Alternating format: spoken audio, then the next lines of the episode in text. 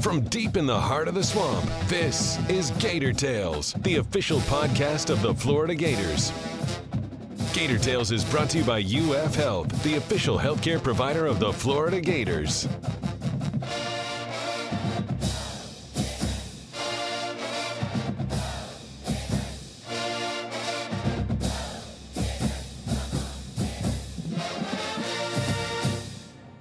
Welcome to Gator Tales. I'm your host, Adam Schick.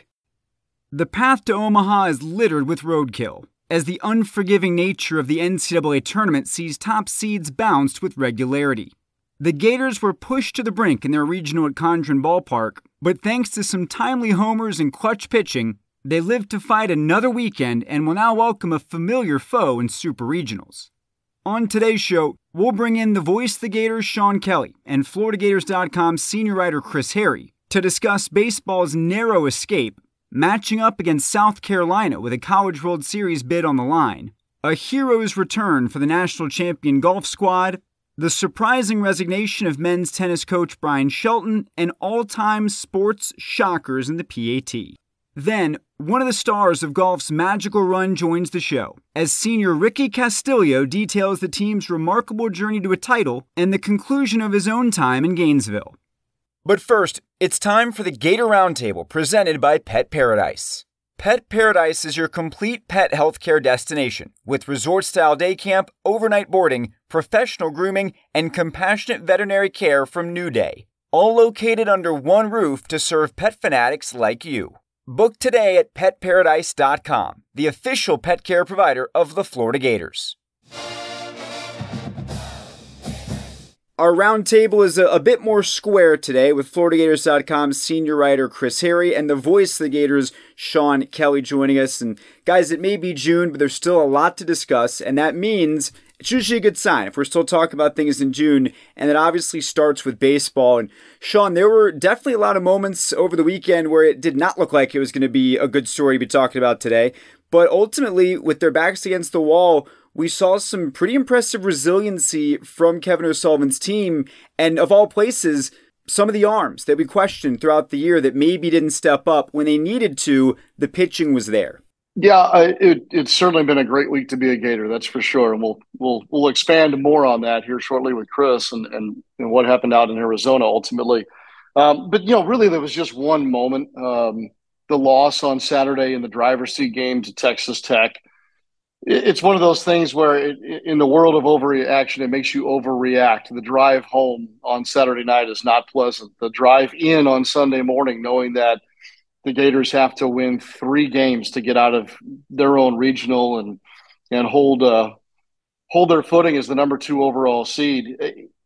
It's interesting in the sense that something that has been so good for Florida all year long, which is their offense, was the thing that probably gave us the most um, head scratching, you know, in days one and two of the regional. You beat Florida A and M, but your your offense really didn't produce all that well the loss to uh, Texas Tech on Saturday in the driver's seat game kind of is in the lap of the offense and, and it's specific things about the offense. Like, for example, seven, eight, and nine in the, in the order um, after Saturday's game. And I'm going to be off by just a little bit, but you'll get the idea. Seven for 82 in their last 82 at bats, something along those lines. Um, Rivera and Riopelle, other than Rivera's two run home run that proved to be the difference against Florida A&M those two guys, uh, you're you're clear leaders on and off the field in a lot of respects. Um, just hadn't been getting it done. Riopelle uh, at that point was uh, 0 for 10, I guess, in the regional. Still looking for that first hit. Cade Kurland was kind of scuffling a little bit too. So the pitching, though, showed what we'd kind of witnessed over the last four or five weeks of the regular season. That, yes, early in the year, there was a bump in the road for the starting rotation earlier in the year, um, there was a lot of question marks about what this bullpen could or could not do.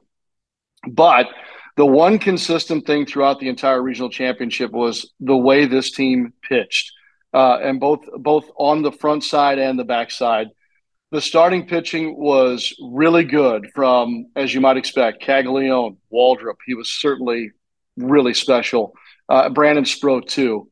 And then the depth of your starting rotation with a freshman by the name of Cade Fisher. Um, who had shown flashes in the bullpen throughout the season. A guy that earlier in the year, Kevin O'Sullivan said, This is a star in the making. And his high school resume would back that up. But yet, you really didn't know. And all he does is go out in a season on the line game and give you a career best innings pitched, uh, career most pitches thrown, and frankly dominated. And then, of course, Ryan Slater may not have had his best stuff on Monday, but it was enough and it was long enough to get back to that bullpen that saw Philip Abner and Ryan Neely uh, and a few others combine to to really lock things down. And then, sure enough, as this team had that that hill to climb, I mean, I, I kept thinking about it going in, going to the ballpark on Sunday. 27 innings and maybe more in front of you. And it is a monster hill to climb out of that, you know, loss in the driver's seat game. You just felt like if they could take this inning by inning, they could handle this. It's a team that, you know, nearly had, well, I guess they had right about 19 or 20 comeback wins on the season. Uh, in the SEC tournament, an extra inning win, thanks to BT Riopelle. Um, that I don't want to say they didn't have a conscience, or, or there was no uh, realization of what's supposed to happen when they're behind or they get their backs to the wall. This team just it has a resiliency to it. It speaks to the character of that clubhouse. It speaks to the leadership, um, and and just a really resilient bunch. And so when they kind of got the offense going, seven, eight, nine in the lineup, all of a sudden turned things around on Sunday. Some of that was some maneuvering by bringing Colby Halter back into the situation. Tyler Shell not having a great finish to the regional. And then, sure enough, Josh Rivera and BT Riopelle um, rose to the occasion, mostly on Monday in the championship game. Riopelle ends up having four RBIs, two home runs. Josh Rivera has three hits and an RBI. So those guys combine, combined for five runs batted in and would prove to be a shutout. So funny sport, isn't it? And, uh, yeah. and, and hard to sometimes be a Gators fan or a college fan um, because of volatility that sometimes is involved with young men and women uh, at this age. Uh, but this is the Gators team that wins the regional, does it the hard way, and you know positions themselves to host again this weekend as the number two overall seed. That's a very long answer to your question, Adam, but there was a lot to consume from. Basically, it was a marathon weekend. Seven games played in all in the regional, uh, and the Gators had to play the maximum number to get it done. They won three games in 27 hours, right? Yeah you know remarkable and it's so it's so hard to win this in the postseason in college baseball because you know you're so you're so hamstrung with your with what you can do with your pitcher so. But when you look at the fact that slater gives you five innings and throws 56 pitches on the day where no one's supposed to have any pitching left it then sets up abner and neely who each throw two innings in relief. So the three guys combined for the nine innings there uh, in that in that run just in the championship game on monday uh, they they combined to strike out six, which is actually well below the 10.8 Ks per nine that will be a new program record for this team. Hmm. So, but then if you go back a little bit further in the um, season on the line part two, because there was three of those, you have Cade Fisher throw seven innings, six strikeouts, no walks. Brandon Neely, two more innings, by the way, and he strikes out two, walks none, allows two hits.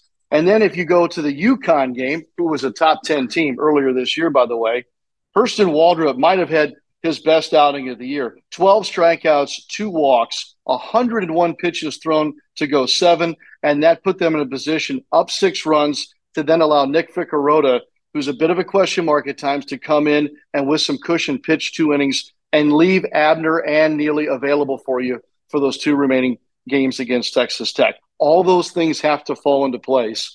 Uh, and then there's Jack Caglianone, who ended up being the MVP of the regional, A, because of his work on the mound, but then also uh, his his doings with the bat again, and now is again number one in the NCAA with 31 home runs on the season, which is second all time by any SEC player. Yeah, Caglianone is one RBI now shy of tying the single season Florida record that Preston Tucker has held at 85 runs batted in on the season and has another weekend to go past that. I like his chances. Yeah. All of those numbers considered, I think what it ultimately bakes is a story of how difficult it is to win in the postseason. And Florida is back in the super regionals for the first time since 2018, which is crazy. We're not even talking about going to Omaha. This is just getting to supers. And if it seems like that should be easier to do, nearly half of the national seeds did not make it out of this weekend, including the other two SEC heavyweights, or two of them in Vanderbilt and Arkansas. So that's two of your top six that are gone. So it's really hard to do because there is so much parity. It's not like in the softball tournament where you see pretty much chalk because it's all about one pitcher that you can ride. It's baseball, this is a very, very weird tournament. It's probably a lot more similar to the NCAA basketball tournament than people realize? Well, it, it, at least at the regional stage, it all hinges on that. Again, I'll use the term driver's seat game. So mm-hmm. basically, you have four teams in each regional, Adam, as you know, and then the winners of the two games on day one meet up on Saturday, and then the winner in that driver's seat game is is vaulted into the regional final and has to be beaten twice the statistics say this in the last 24 years, the team that wins those first two games and vaults into the regional final ends up winning that regional 81% of the time. Wow. So the Gators had to defy that statistic, which is now 24 years old, in order to do so. Um, and because then you have to fight your way out uphill, much like Chris said, uh, you have to win three times in 27 hours. Most teams, Adam, don't have the pitching in order to do that. Mm-hmm. Everybody at this stage of the game has very good arms. How many, though, is perhaps the difference, and that's what sets this tournament uh, apart from, like you said, softball's uh, postseason run. SEC teams are more stocked when it comes to that.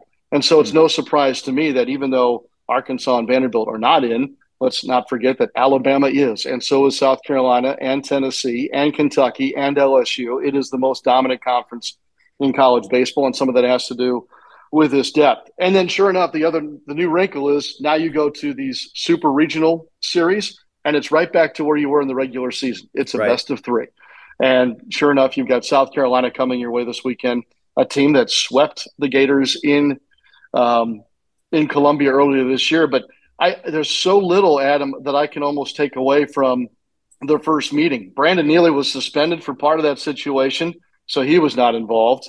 Um, Carolina has been beat up at times, but now they're back almost to full health, or as healthy as healthy as Mark Kingston can get the Gamecocks at this point. And you change the venue. South Carolina is very, very good in their ballpark, and use a couple of explosive moments to go ahead and sweep that series. Now you get them at a ballpark here where you've won 30 plus games the Gators love playing at Condron Ballpark. And just based on what I saw from the crowds at the at the regional round, um, uh, it'll be shoulder to shoulder uh, just on the edge of campus here in Gainesville come this weekend, starting at six o'clock on Friday night. Should be it should be spectacular. Um, and obviously, the winner of this series certainly has earned the right to go to Omaha to be in the final eight. It's going to be rowdy. It's going to be hot. Um, that's just that comes with the territory in June, and I know that uh, most people can't wait for that combination because it's a good sign that Florida's still playing in those conditions. In a, a, similarly celebratory manner, but probably a little less rowdy by the nature of the sport, I want to talk a little more about about men's golf, Chris. And we talked last week. I mean, it's late, late breaking. Uh, we were recording it at after midnight when that happened.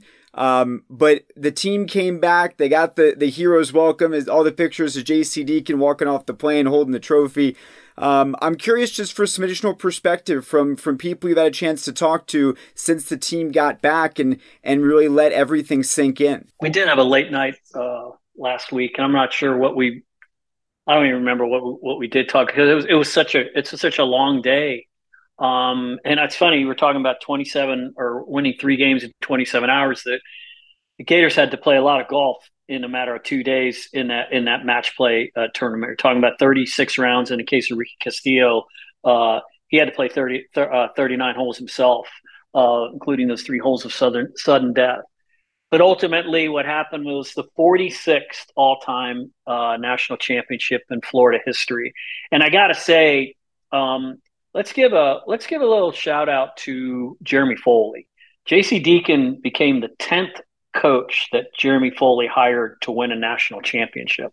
He wow. was here 25 years, and I uh, I don't I doubt that there's any kind of statistic out there or any kind of charts out there that track ads and national champions or, or hires or what have you but um, uh, JC Deacon was hired by Jeremy in 2014 when Buddy Alexander stepped down after 27 years. Buddy Alexander, a Hall of Famer in his own right, with uh, two national championships on his watch. JC Deacon now has one. Um, there was a nice um, homecoming welcome from the Gator uh, Booster Golf Golf or the Gator Golf Boosters were there at uh, Bostick uh, Golf Club to to meet them. You know, it's kind of the perfunctory the hugs and thank you for being there all these years. And these guys, these people, remember, it's been a long time since that last one. But last SEC was uh, was excuse me in 2011, and the last um, it was JC's first SEC, obviously in the national national championship for this program was in 2001. One of the people there to greet them was Nick Gilliam, who was the last NCAA individual champion and was also on that 2001 team. He's a member of that of that booster club. And it was kind of cool to see he and Fred Biondi, the first player since then for the Gators to win both an individual and a national championship. So just the what I was struck with, uh, JC, I think was overwhelmed with the whole emotion of the whole thing.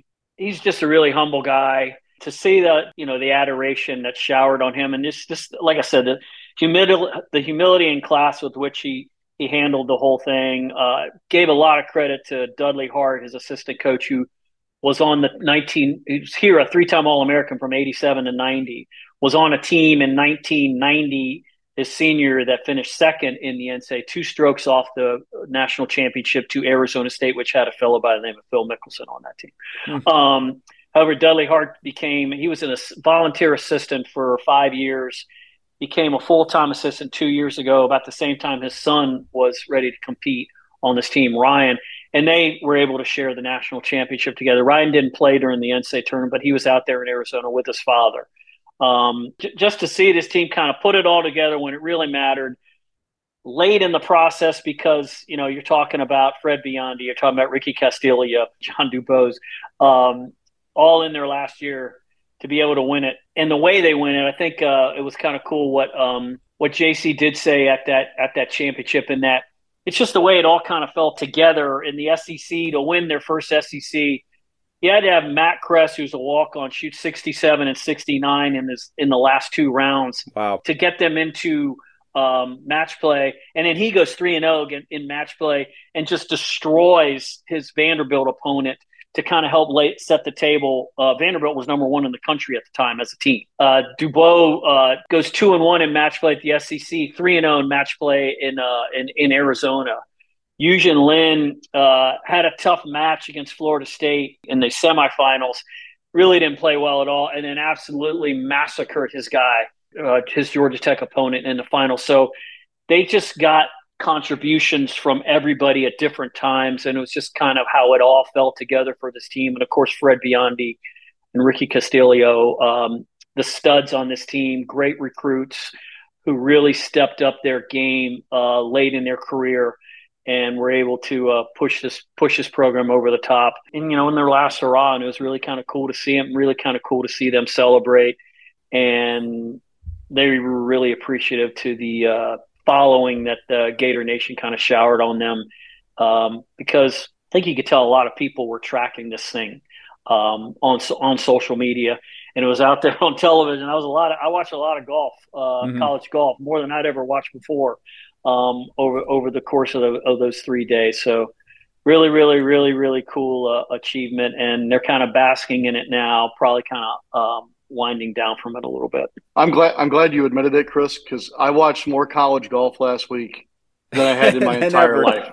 yeah, I'm telling you. Yeah, um, it was, but it was it was good theater, right, Sean? It, it was it was thrilling. I mean, the putt that rims out for Georgia Tech just cracked the door open enough. I, I I've got to say my my biggest takeaway, non Gator specific, would be this. I, I think in a lot of ways that format the men's golf, and I'm sure the women play the same format, has to be the hardest national championship to win. And, and I and I'm not sure it's even close. That is a grind like no other in college sports, maybe even the pros. Um, you know, obviously a seven game series, uh, NBA hockey, whatever, would would certainly hold up its own in an argument. But the amount of golf that has to be played, the different formats, um, and to do so. And look, I, I'm going to say this, and, and I'm going to feel really bad if there's some great reason, but everybody carries their bag, number one, except for one kid from Georgia Tech who walks with a cart, a hand cart. But anyway, I'll, I just want to get on that soapbox. But anyway, I mean, I just I, that was my takeaway was that this has to be the hardest national championship to win in college sports, as far as the physical and mental grind that it has become. And let, let me just throw in there, it it's hundred degrees out there. These guys yes. are walking around. Was it that, hot? And, and, and, well, yeah, it was not. It, it was it's yeah. Arizona, was, oh yeah, but yeah, but it, yeah, but it's that dry Arizona. Oh, yo, okay, it's dry yeah, it's, Arizona. It's still uh, super hot. yeah, uh, J.C. Deacon said, you know, he walked. He had thirty five thousand steps on the championship day. Wow. And and and he he says he wasn't walking nearly as much as, as, as some of his players were, and he certainly wasn't carrying a bag. So um, uh, it's funny, Sean. You mentioned that putt that rimmed out for Georgia Tech. And I asked uh, I asked JC about this, um, and we're going to talk about Bryan Shelton in a minute. I asked him about this too because he he's involved in that individual sport that plays team. Right. So Florida that that match is one. Florida's winning one nothing. Georgia Tech. That, all that guy has to do is make that putt, and it's one to one. And the whole mental gymnastics becomes different across the course with these two teams, but he misses it. And Matt Kress not only gets wins that hole, he wins the next hole to take his match into sudden death. Right. So now he, he wasn't playing well. Now all of a sudden his match is in sudden death. That gives the rest of his guys a little chance to settle down. And that's that he he ended up not winning his match. He's the only one who he lost a point.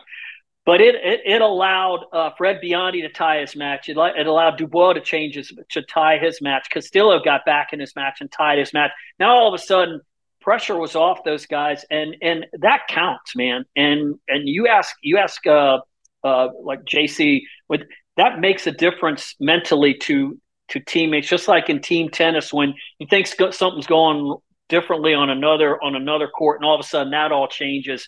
It has a trickle down effect that's not usually felt in these in these sports which you would consider individual sports normally that that, that become team sports. So uh, mm-hmm. uh you know tremendous stuff. And you talk about how hard it was. My my wife you know was watching this stuff. She's a big gator fan of course. And she was saying i don't think anyone realizes how hard this is. Just watching it on tv looks looks you you can, you can tell how hard it is. So you can imagine how really hard it is out in 100 degree weather carrying your own bag playing 54 holes or, or Ricky Castillo 57 holes in, in two days. Um, great stuff.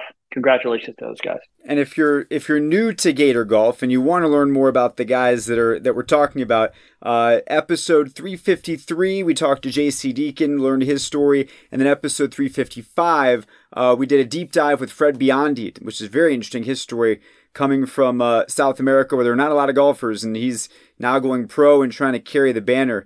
Um, and if you stay tuned to this episode, you're going to hear from Ricky Castillo. I had a chance to talk to him at length about that grind of a process down the stretch, which I, I think everyone will find really interesting. So I encourage you to stay tuned for that. Uh, you you gave it away there, Chris, but the next place we were going to go and, and wrap up our Gator news today uh, is obviously bittersweet. And it's a story that in a lot of ways reminds me of the J.C. Deacon story, where he was brought in to take the, the long game approach to elevating a Gator team to a national championship level. That's the same thing Bryan Shelton did almost over the same period of time, about 10 years ago, uh, leading them to a national championship and getting to that, that precipice. But the difference with him was that his son is the one that helped him do it. And that son is now a big reason why he is no longer going to be Florida's coach there there is another I think significant difference in what uh, Bryan Shelton was able to accomplish in that uh, when he was hired. Remember, he was a women's coach at Georgia right. Tech, and he was hired to become the men's coach here at a program that had never won a national championship. Uh, J.C. Deacon came to a program that had some pedigree with four national True. championships already, already um, you know, in that clubhouse over there. Bryan Shelton built his from scratch. It's funny. I I'll, I'll, tell you this story to tell you, to tell you. Brian Bryan Shelton. I remember talk, listening to him talk about how he just didn't like the culture of his program when he walked into it. Just the the the air and some of the elements of entitlement. Um, imagine that uh, tennis players entitled. Uh, the element of entitlement for a program that really hadn't done a whole lot. Okay. Um, J.C. Deacon told me the story when he first got here. One of his first, one of the first matches they had, they drove down to Golden or not Golden Ocala to Black Diamond Ranch, one you know one of the five best courses in, in in the state of Florida, and they just roll in there. They go out there, they hit balls, they play, and they after they're done, they stick their bags in the in the car in their van, and they're waiting for him to drive them back. And he goes, "What the hell are you doing? Have you gone in there to thank these people? For you just played their golf course." And it just drove him crazy. Okay, again, a sense of entitlement. So they had to change the culture instantly, and that took some time and you gotta you have to recruit people to your culture. And sometimes that culture doesn't fit some really good players. Um, it just takes some time. But i tell you what bryan shelton flipped the culture of university of florida tennis. And it went next level for sure when ben shelton arrived. Ben shelton was uh, obviously a marquee recruit. Emma uh, was uh, his, his older sister was playing at south carolina when ben got here.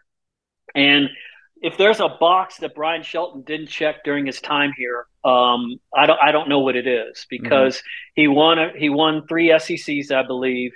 Uh, he won the program's first national championship in 2021. His son was a true freshman who scored the the uh, national championship clinching point on his court. So he got to experience that with his son. And a year later, his son won the individual uh, uh, national championship, became the fourth player in Florida history to do that.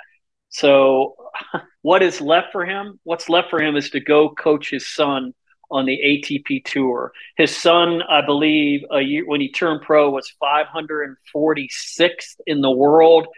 Now he's 35th in the world. Wow. So he has a future in this game. Uh, Bryan Shelton now will be sitting uh, courtside, uh, helping his son.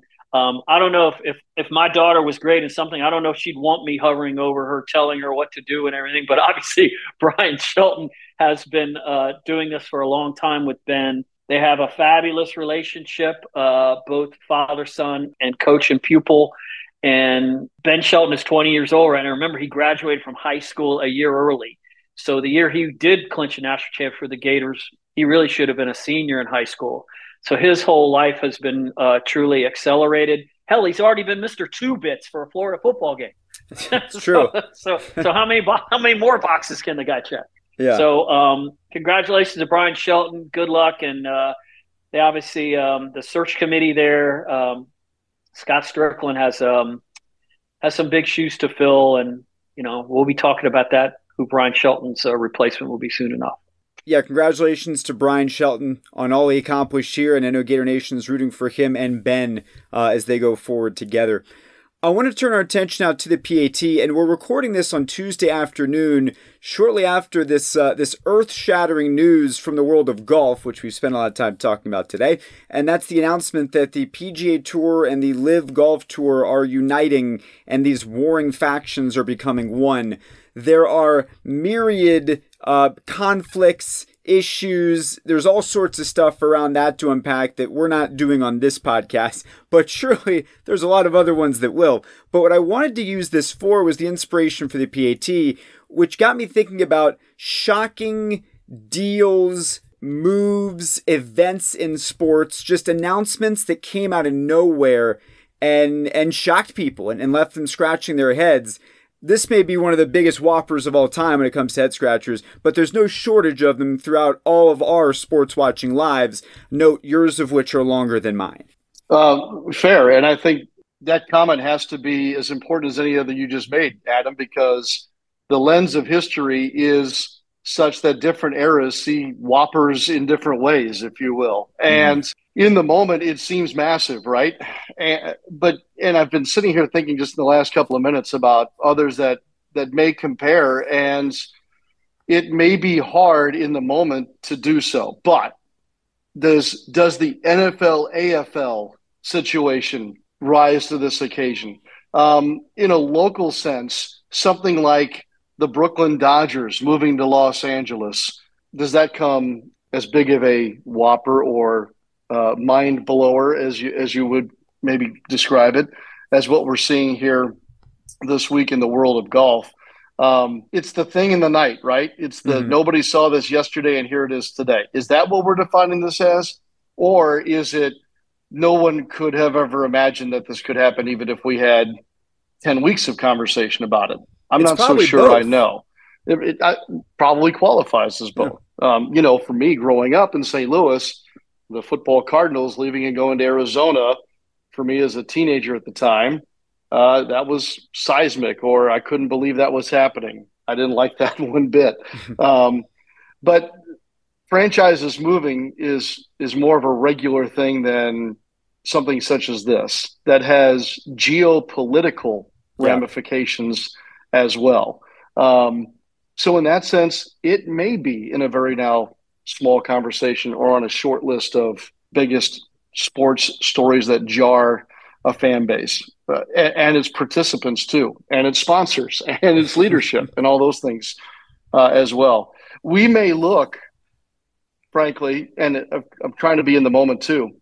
We may look at college athletes being compensated as something as super big as this when we get clear of it, because mm-hmm. we're still in the throes of it, frankly. So those are just my in the moment, you know, off the top of my head thoughts. I mean, I think of the I mean the death of the Southwest Conference. I think about just some things that you just grew up with that all of a sudden were were gone. I mean, I, as a guy who to speak to to what Sean was saying, as a person who grew up going to Washington Senators games, they left. Indian, like the Baltimore Colts left Indianapolis in the middle of the night with the moving vans and everything, but we yeah. knew they were. Le- I went to the last Washington Senators game, and ended in a forfeit when the fans started pouring on the on the field in the in the in the ninth inning against the New York Yankees. Horace Clarke was at bat, by the way, Sean, um, and uh, and tore the field apart. And they ended up losing losing the game nine nothing. No NFL, excuse me, no baseball team relocated until Montreal Expos excuse me, Montreal Expos became the Washington Nationals uh, years years later. Um, I'll give you one that's kind of I don't know if it falls into this, but the USFL had some players. It was Donald Trump who decided we're going to sue. We're going to try to play in the in the fall, and it was an antitrust suit, and the NFL and they won in court, and they won one dollar, which was troubled because it was a class action suit, and he won three bucks. And all those great players all of a sudden were free agents. And I think they ended up having an allocation draft or something like that. But I think that was a that was kind of weird because you know all of a sudden you had a player players like Her- Herschel Walker and and Reggie White and Gary Clark and some you know some pretty good uh, football players all of a sudden came raining down into the National Football League after being you know fringe players in a spring league when they tried to uh, uh, Kelvin Bryant was a guy who was a great player for the Philadelphia Stars that that I remember. Um, but to me those those are weird business like decisions that affected fans and sports and um, I, I, I have to say when when when I did see this thing pop up on my notification, uh, uh this this golf thing came out came out of nowhere to me. And if you see some of the reactions from some of the players, I guess one of his comments to a reporter that called him was, "You have to be effing kidding me." Yeah. Who saw this coming?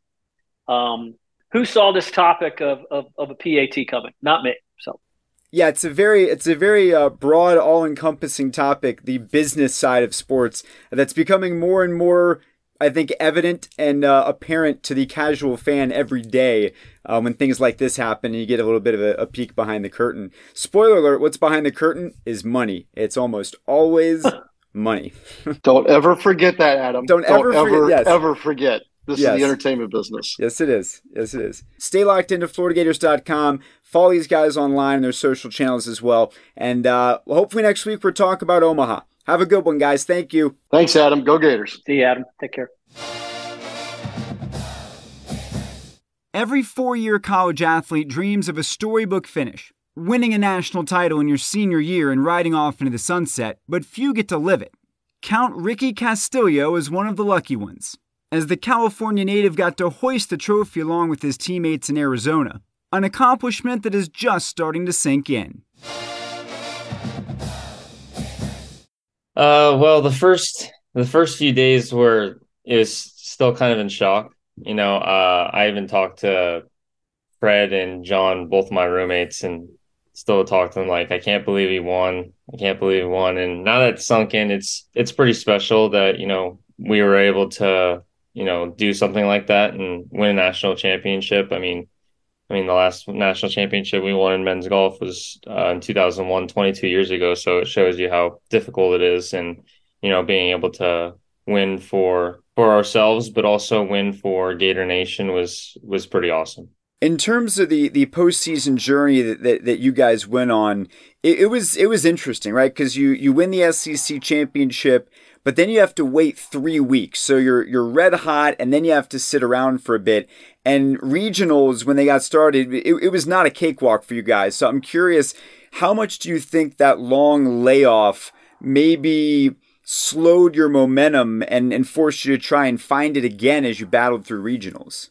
Yeah, I think that's what's really tough about college golf is, you know, we just won SECs. We're playing all, I think, I mean, all five of us, I can say we're playing really, really solid. And, you know, we're a really, really good national championship contending team right there. And then, you know, you have to take two and a half, three weeks off before you get to regionals. And I mean, I'm not saying that we were lazy or anything, but just, you know, when you take three three weeks off of tournament golf, you know, sometimes you you don't play as well or you don't get back into things. And I think just for us as a team, uh, we weren't putting that well uh, for the first couple of days of regionals, and I think that was kind of just the biggest thing. I think we played well, and uh, I think our mental game was in the right space. I don't think any of us were ever worried that we weren't going to make nationals. Uh, I know it looked like we weren't going to make nationals for a bit. I don't think I don't think any of us were really that worried because I knew that you know, in the end, there are going to be teams that were under pressure that haven't been in that situation before. And I know that we've been in that situation multiple times. So I wasn't worried about it. I just knew that, you know, if we went out there and played a solid round, we would make it. And, you know, that's what we ended up doing and, you know, gave us a chance in nationals and ended up winning the whole thing. So it's pretty cool. So, for those that, that don't know how it works, which included me until about a week ago when I learned all of this, so it's just stroke play for the team leading up to I guess the the final four, or I guess the the elite eight, if you will. Yeah. Um, and then you transition into match play where you're doing one on one and really changing the whole way you're competing. So I'm just curious how challenging that is from a, a mental standpoint when you get to the end of the road to win a championship and now the game essentially changes. It, it seems pretty unique, right? Yeah, I think it's pretty cool just because in stroke play, you're kind of playing the golf course. I think you're more calm, you're focused on, you know, just minimizing mistakes and stuff like that. And then when you get the match play, you know, it's one on one. So I always see it, you know, if you make a bad score on a hole and make an, an eight on a hole and birdie the next hole, if the guy you're playing goes par par, you're all square. So it do- really doesn't matter it's 18 individual little matches and you're just trying to win as many as you can. So I think that's what's cool about match play. And, you know, you get a little bit, you can get a little bit more emotional because, you know, momentum plays a big factor into that just because, you know, when you're playing against another player, it's different. It's more like a tennis aspect where, you know, it's kind of like head to head instead of one person playing against a hundred different guys, mm-hmm. you know, in the regular golf stroke play aspect. So I think it's pretty cool. It brings a little bit more energy, and I think that's why it's pretty cool to watch on TV just because you know it has that energy and you know you see a lot of people getting really emotional about it because you know they they care about their team they want to win for their team. Does it change the way you play because as you said, you know, you could go 8 on one hole and it doesn't carry over. So can you be more aggressive or do you just sort of try to play the same way as you would during stroke play?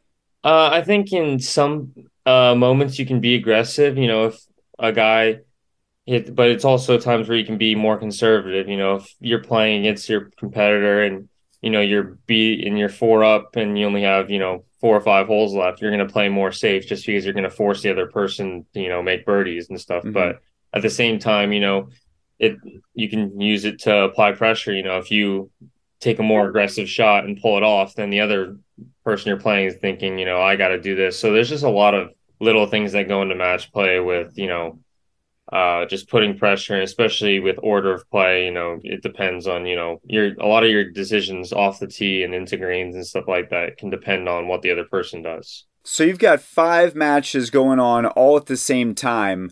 Um, and yet you're all playing for the same overall goal. You're playing for the same team. So I'm curious to what degree are you aware of what's happening in the other matches?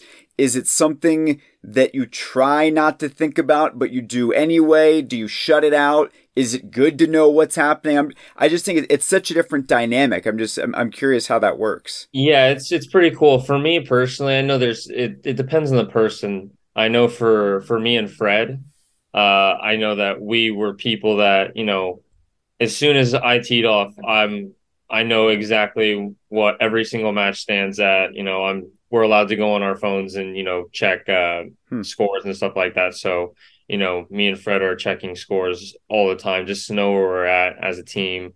We won't do it in stroke play or anything like that, but more in the match play when you know it's important to know, hey, the, the your teammate in front of you is one down or he's losing, and you need to win your match. And sometimes this like uh it's tough to think because sometimes you have to think that you you have to win this hole or you have to make this putt. And i think that's what brings the emotion out of match play is when you know you hit a shot that you need to hit or make a putt that you need to make and you end up making it, it brings out a little bit more emotion just because you know you know that you need to make it and you end up doing it and it you know brings a little bit of fire. So i think that's what's the cool part of match play. And for me i just like knowing just to know what I need to do in my match. Like in the semifinal match, um, I I knew exactly where we were, and I knew at the when I teed off on 16, I knew that I needed to figure out a way to flip my match because I knew my match was going to be the decider, and it ended up being the decider. So, and I think that helped me. You know, if I didn't know as the decider, maybe I would have been more aggressive, and I ended up playing smarter just because the guy I was playing made a couple mistakes. So, I mean, it just kind of depends. Uh, what you prefer and what you think is best for you. But for me, I think that helped me just knowing that I needed to be the one to flip my match, and I ended up doing it. So. Yeah, and that semifinal, ironically enough, was against Florida State, so it was a chance to not only stage a huge comeback, uh, but to beat you know a, a big rival. Um, you were you were describing a second ago, but in that match, you were down two going to sixteen, and the team had already lost two matches, so it was the only way to stay alive was for you to win and then you end up taking it to 21 holes, getting a sudden death. What was that? What was that pressure like? Have you ever felt pressure like that before, or was this kind of a, another level? It's it's interesting because uh, when I was watching, I was watching my uh, teammate John DuBose at SEC's, and I've never been that nervous in my life watching and playing. It's you kind of are in a different zone. You kind of forget about like you know the pressure and you kind of just focused on every shot. So honestly i didn't really feel not that i didn't feel pressure but you know you kind of almost forget about all the outside and you just kind of focus on what you can control uh, right in front of you. But i mean i was comfortable you know i know that my team trusted me and i knew i trusted myself and you know just needed to go out there and give myself the best chance and you know on the 21st hole i ended up hitting a good shot and had a good look had a good read. He missed it on the low side, gave me a little extra look, and ended up making it. So I think that you know the pressure was there, but I think just when you're kind of in the moment and you're focused on one shot at a time, I feel like you know not that it's disappears, but you kind of it kind of stays on, more under control. Hmm. So after you made that birdie on the 21st hole to win, uh, you're obviously very fired up, and, and it was funny seeing there's a lot of that. You talk about that emotion and kind of a like let's go energy, um, but yet it's still golf, right? So I'm I'm curious, how do you balance the the energy, the excitement with the the decorum that you still have to keep because at the end of the day, it is still golf.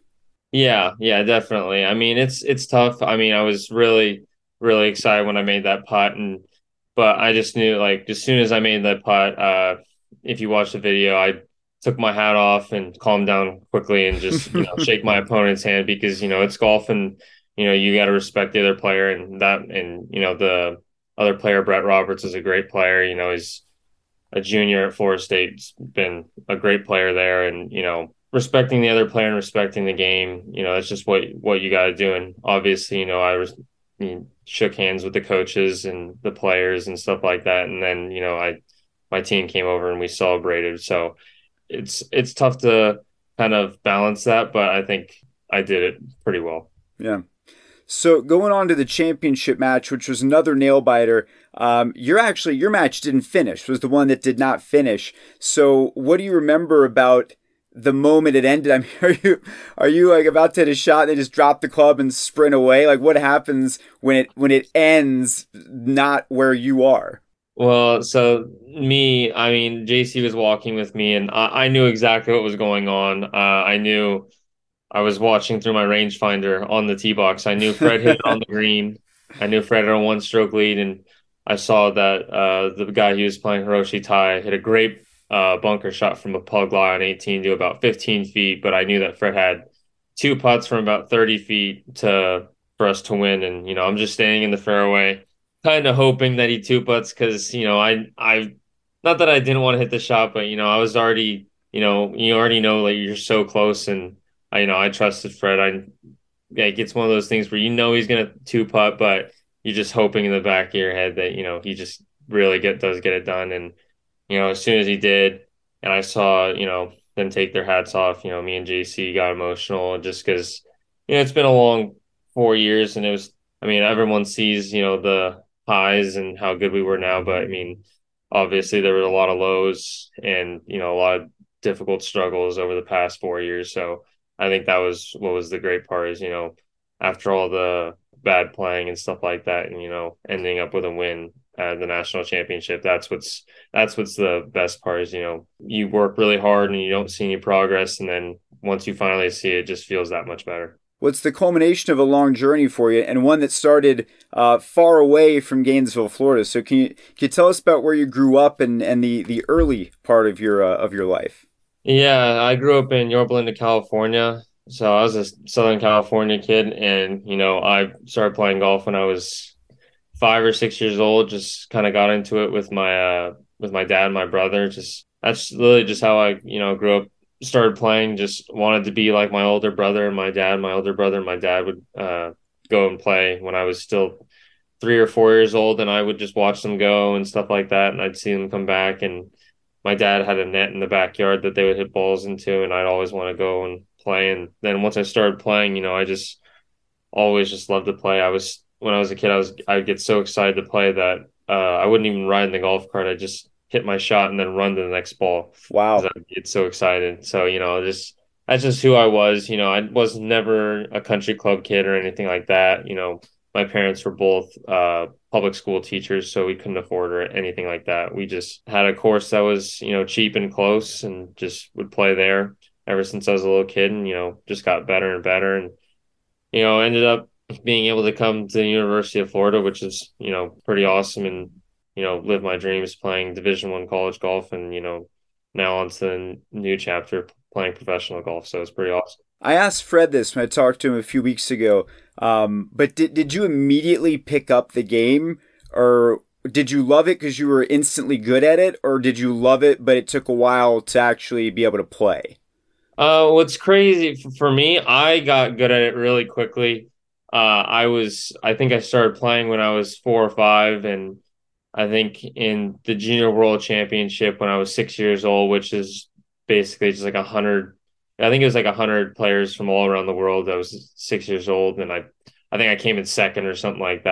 I, I, I started being pretty good from a really young age. I took it real like not every kid took it as seriously as I did, but I, you know, a lot of people thought my dad got like was like got me super serious or into it or anything like that but it was me i just i just really wanted was took it super seriously and just wanted to play golf really badly so you know, I wanted to play tournament golf. That's what I was always excited about. So I was pretty good from a pretty young age. I think in the US Kids World Championship from ages 6 to 12, I think my worst place finish was like 6th place. Hmm.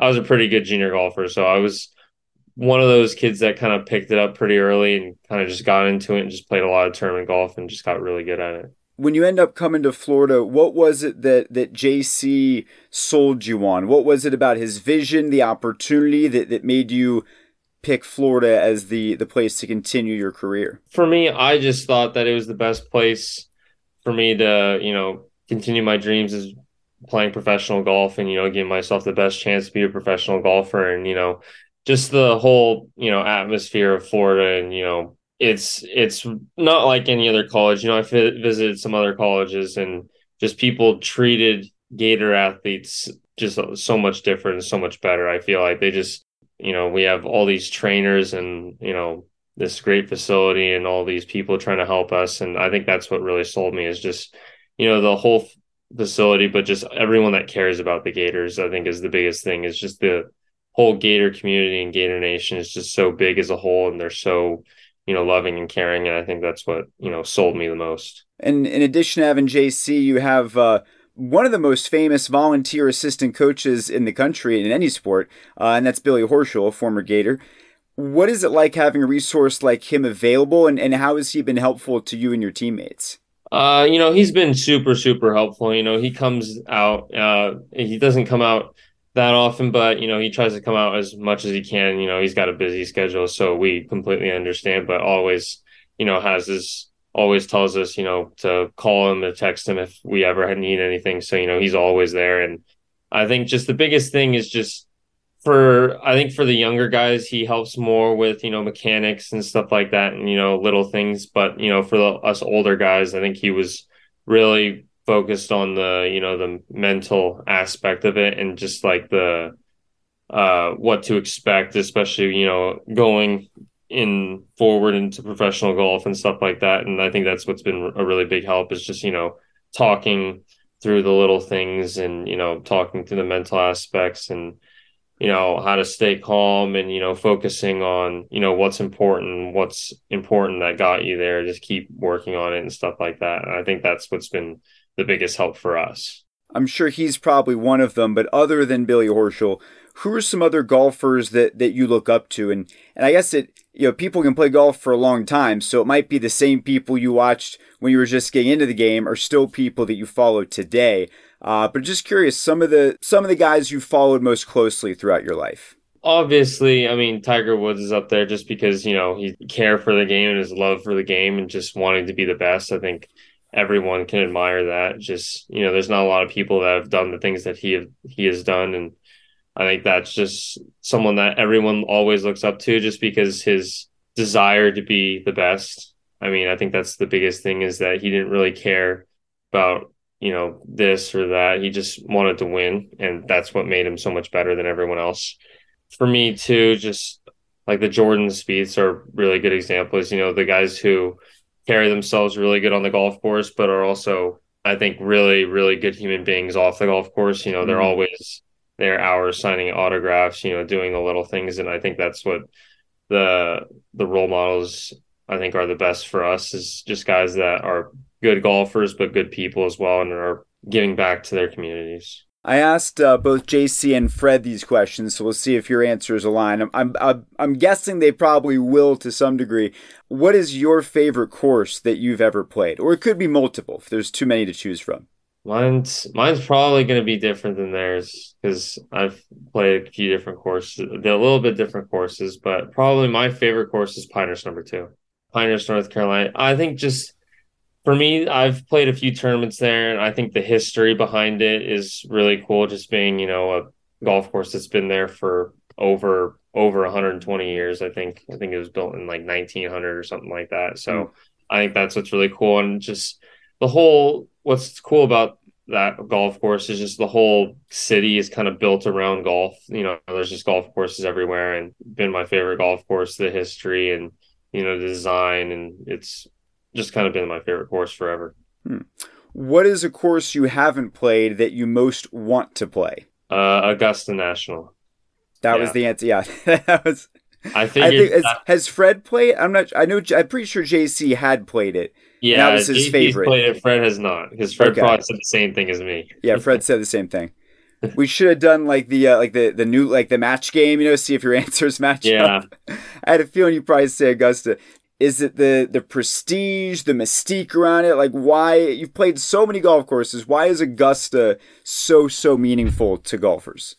Uh, I just think as you know, it's the Masters, and anyone can ever say if you had one tournament that you'd ever want to win as a professional golfer, I think everyone would say the same thing. It'd be the Masters. So, you know, it's just the history and, you know, it's the only major championship that's played at the same course every single year. So I think that's just the the beauty of it. And everyone wants to be wearing the green jacket. And that's I think that's what just makes it so prestigious. You know, you see the guys when they win on the 18th green. They they have a lot of emotion when they win other tournaments, but you see the guys when they win the Masters. It's it's a different emotion, you know, just because you get to be up there with one of the the greatest players of all time. So you haven't played the Masters yet, but you have played in the U.S. Open, correct? Yes. So 2020, so probably the weirdest U.S. Open of all time in 2020. Uh, what was that experience like? What did that What did that mean to you to to have that opportunity? Uh, that was a super cool experience. You know, it was kind of weird just because there was nobody nobody there as COVID years, so there's no fans or anything like that. But I think it was super cool. The golf course was unbelievable. Winged Foot was an amazing property. Just you know, it was a really really difficult golf course, and you know, but I think they treated us really really well. It's difficult just because you know it's COVID, so you know we can't be around people as much. You know, you're wearing masks, so it's more just kind of stay in your hotel room as much as possible. And then when you come to the golf course, you know, you can have a little more freedom. So, but I mean, it was really cool just playing a US Open, you know, seeing all those great guys out there playing and, you know, playing the same event. So it was, it was really awesome. Were you were you starstruck by any of the players? And I guess it's it's challenging because you probably couldn't just go up to them the way you would in non-COVID times. Um, but was it was it surreal? it was crazy because you know it didn't feel that different. Even you know I I was you know I walked past Dustin Johnson, Phil Mickelson, and it wasn't that big of a deal. And I didn't really think anything was that big of a deal. And, but then I was on the chipping green, I think on Tuesday before the tournament, and Tiger walked up, and then like that that was different. Like kind of you know there's 150 people around, like 100 different golfers with their caddies and stuff like that, and you know, when he walks up, everyone kind of just stops and mm-hmm. acts different, you know, just his presence was different. But besides that, you know, I mean, it just kind of felt like a normal golf tournament, especially with no fans. It didn't really feel that much different just because, you know, there's nobody around. It's just kind of feels like a normal tournament when there's only four people in the group, like five or six people in the group, you know, maybe two people watching you. So, yeah. Tiger's Tiger's different, and I saw him at East Lake a few years ago for the Tour Championship, and everybody was there, and Phil was there, and Rory was there, and then when Tiger walks by, it's just it's something. It's I imagine it's like when Elvis walked by. There's just this. He has this presence and this aura about him that is just it's so unique from everybody else out there. So I I felt that too. So I totally yeah. know what you're talking about. Yeah, yeah. Almost everyone just kind of stops and it's like everything's quiet and just everyone's just kind of watching him, just like not saying anything. They're just kind of all focused on him. He's just, it's he's just like a different type of celebrity, you know. He's, yeah, you got those guys that are, you know, really really popular, and then you know he's up there like what you said, the Elvis Presley's, the guys you know that were loved by billions and 1000000000s mm-hmm. of people. Yeah.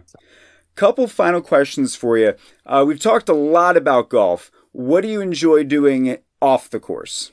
most of the time, honestly, I don't really do a whole lot off the course. It's kind of funny. I, I most of my time, like even when I'm not uh, playing tournament golf, most of my time is you know just hanging out with buddies, just playing casual rounds or stuff like that, and nothing much. Honestly, I like cooking every once in a while, but you know nothing really crazy. Most of my time is either golf or just binge watch something on TV. Yeah. I saw Ed Sheeran a couple weeks ago, and he talked about how during COVID he was told he needed to get a hobby, and he realized his hobby was writing music and performing. So if that's yeah. you know, yeah. if, if, that's what you do, that's what you do. You exactly. yeah. Um, final question for you. You mentioned this earlier, um, but but what timing for you to win a national championship at the the end of the road for your college career? Uh, Fred, I believe, just yesterday announced he was turning pro, so you guys are going pro at the same time. But what is what's next? What is the journey like from here? Is the roadmap very clearly spelled out, or do you sort of have to figure it out as you go? Yeah, I think that's what's good about professional golf is uh, you know, it's kind of you're your own boss and stuff like that. So I think just for right now, I'm just kind of keeping options open, just kind of going and, you know, plans can change, but, you know, I don't have anything set up really that, uh, like a schedule that clearly set up for, you know, the next month or so. So I think that's the best thing is just, you know, just keeping an open mind, just kind of play as much as you can. Just the way everything, the way everything works is that, you know, good golf fixes everything. So it's kind of just, you know, just play well, eh, play as much as you can, just give yourself the best chance. And, you know, what I've noticed, what I've learned is that, you know, golf is not like a marathon or not a, a sprint. It's a marathon. You know, it's, you know, there's guys out there that are on tour that are 45 that are doing, you know, playing golf. So it's not like, you know, those guys got to the tour when they're 20 years old and, you know, they're only there for two years. They're there for, you know, 20 plus years. So it takes a long time. So, you know, it's something that you kind of got got to enjoy, but you know, take your time on. Is it time to pick a caddy yet, or does that come later? Uh, I'm I haven't picked a caddy yet. That comes. Uh, I'm not like I I have some options, but I haven't picked a caddy yet. Do you have a caddy? Is do you have to be on the PGA? Does like do you have a caddy on Korn Ferry Tour, or yeah, do you, you automatically you you have caddy on Korn Ferry Tour? Okay, listen, that's it's a good job. I think I, I saw earlier that uh that Scheffler's Scottie Scheffler's caddy's made over a million dollars already this year. Yeah. So uh, it's it's it's good work if you've got the right bag. Exactly. Yeah. Yeah. well, Ricky, thank you so much for your time. Congratulations on a, uh, an incredible finish to your career, and Gator Nation will be rooting for you as you, you take the next step. Yeah. Thank you so much. Thanks for having me. And that's going to do it for this week's show. If you haven't already done so, please subscribe to Gator Tales wherever you get your podcasts and leave us a review to help us continue to grow.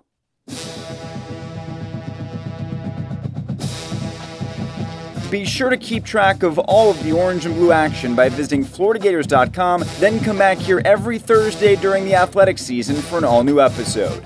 Until then, I'm Adam Schick. Thank you so much for tuning in to Gator Tales.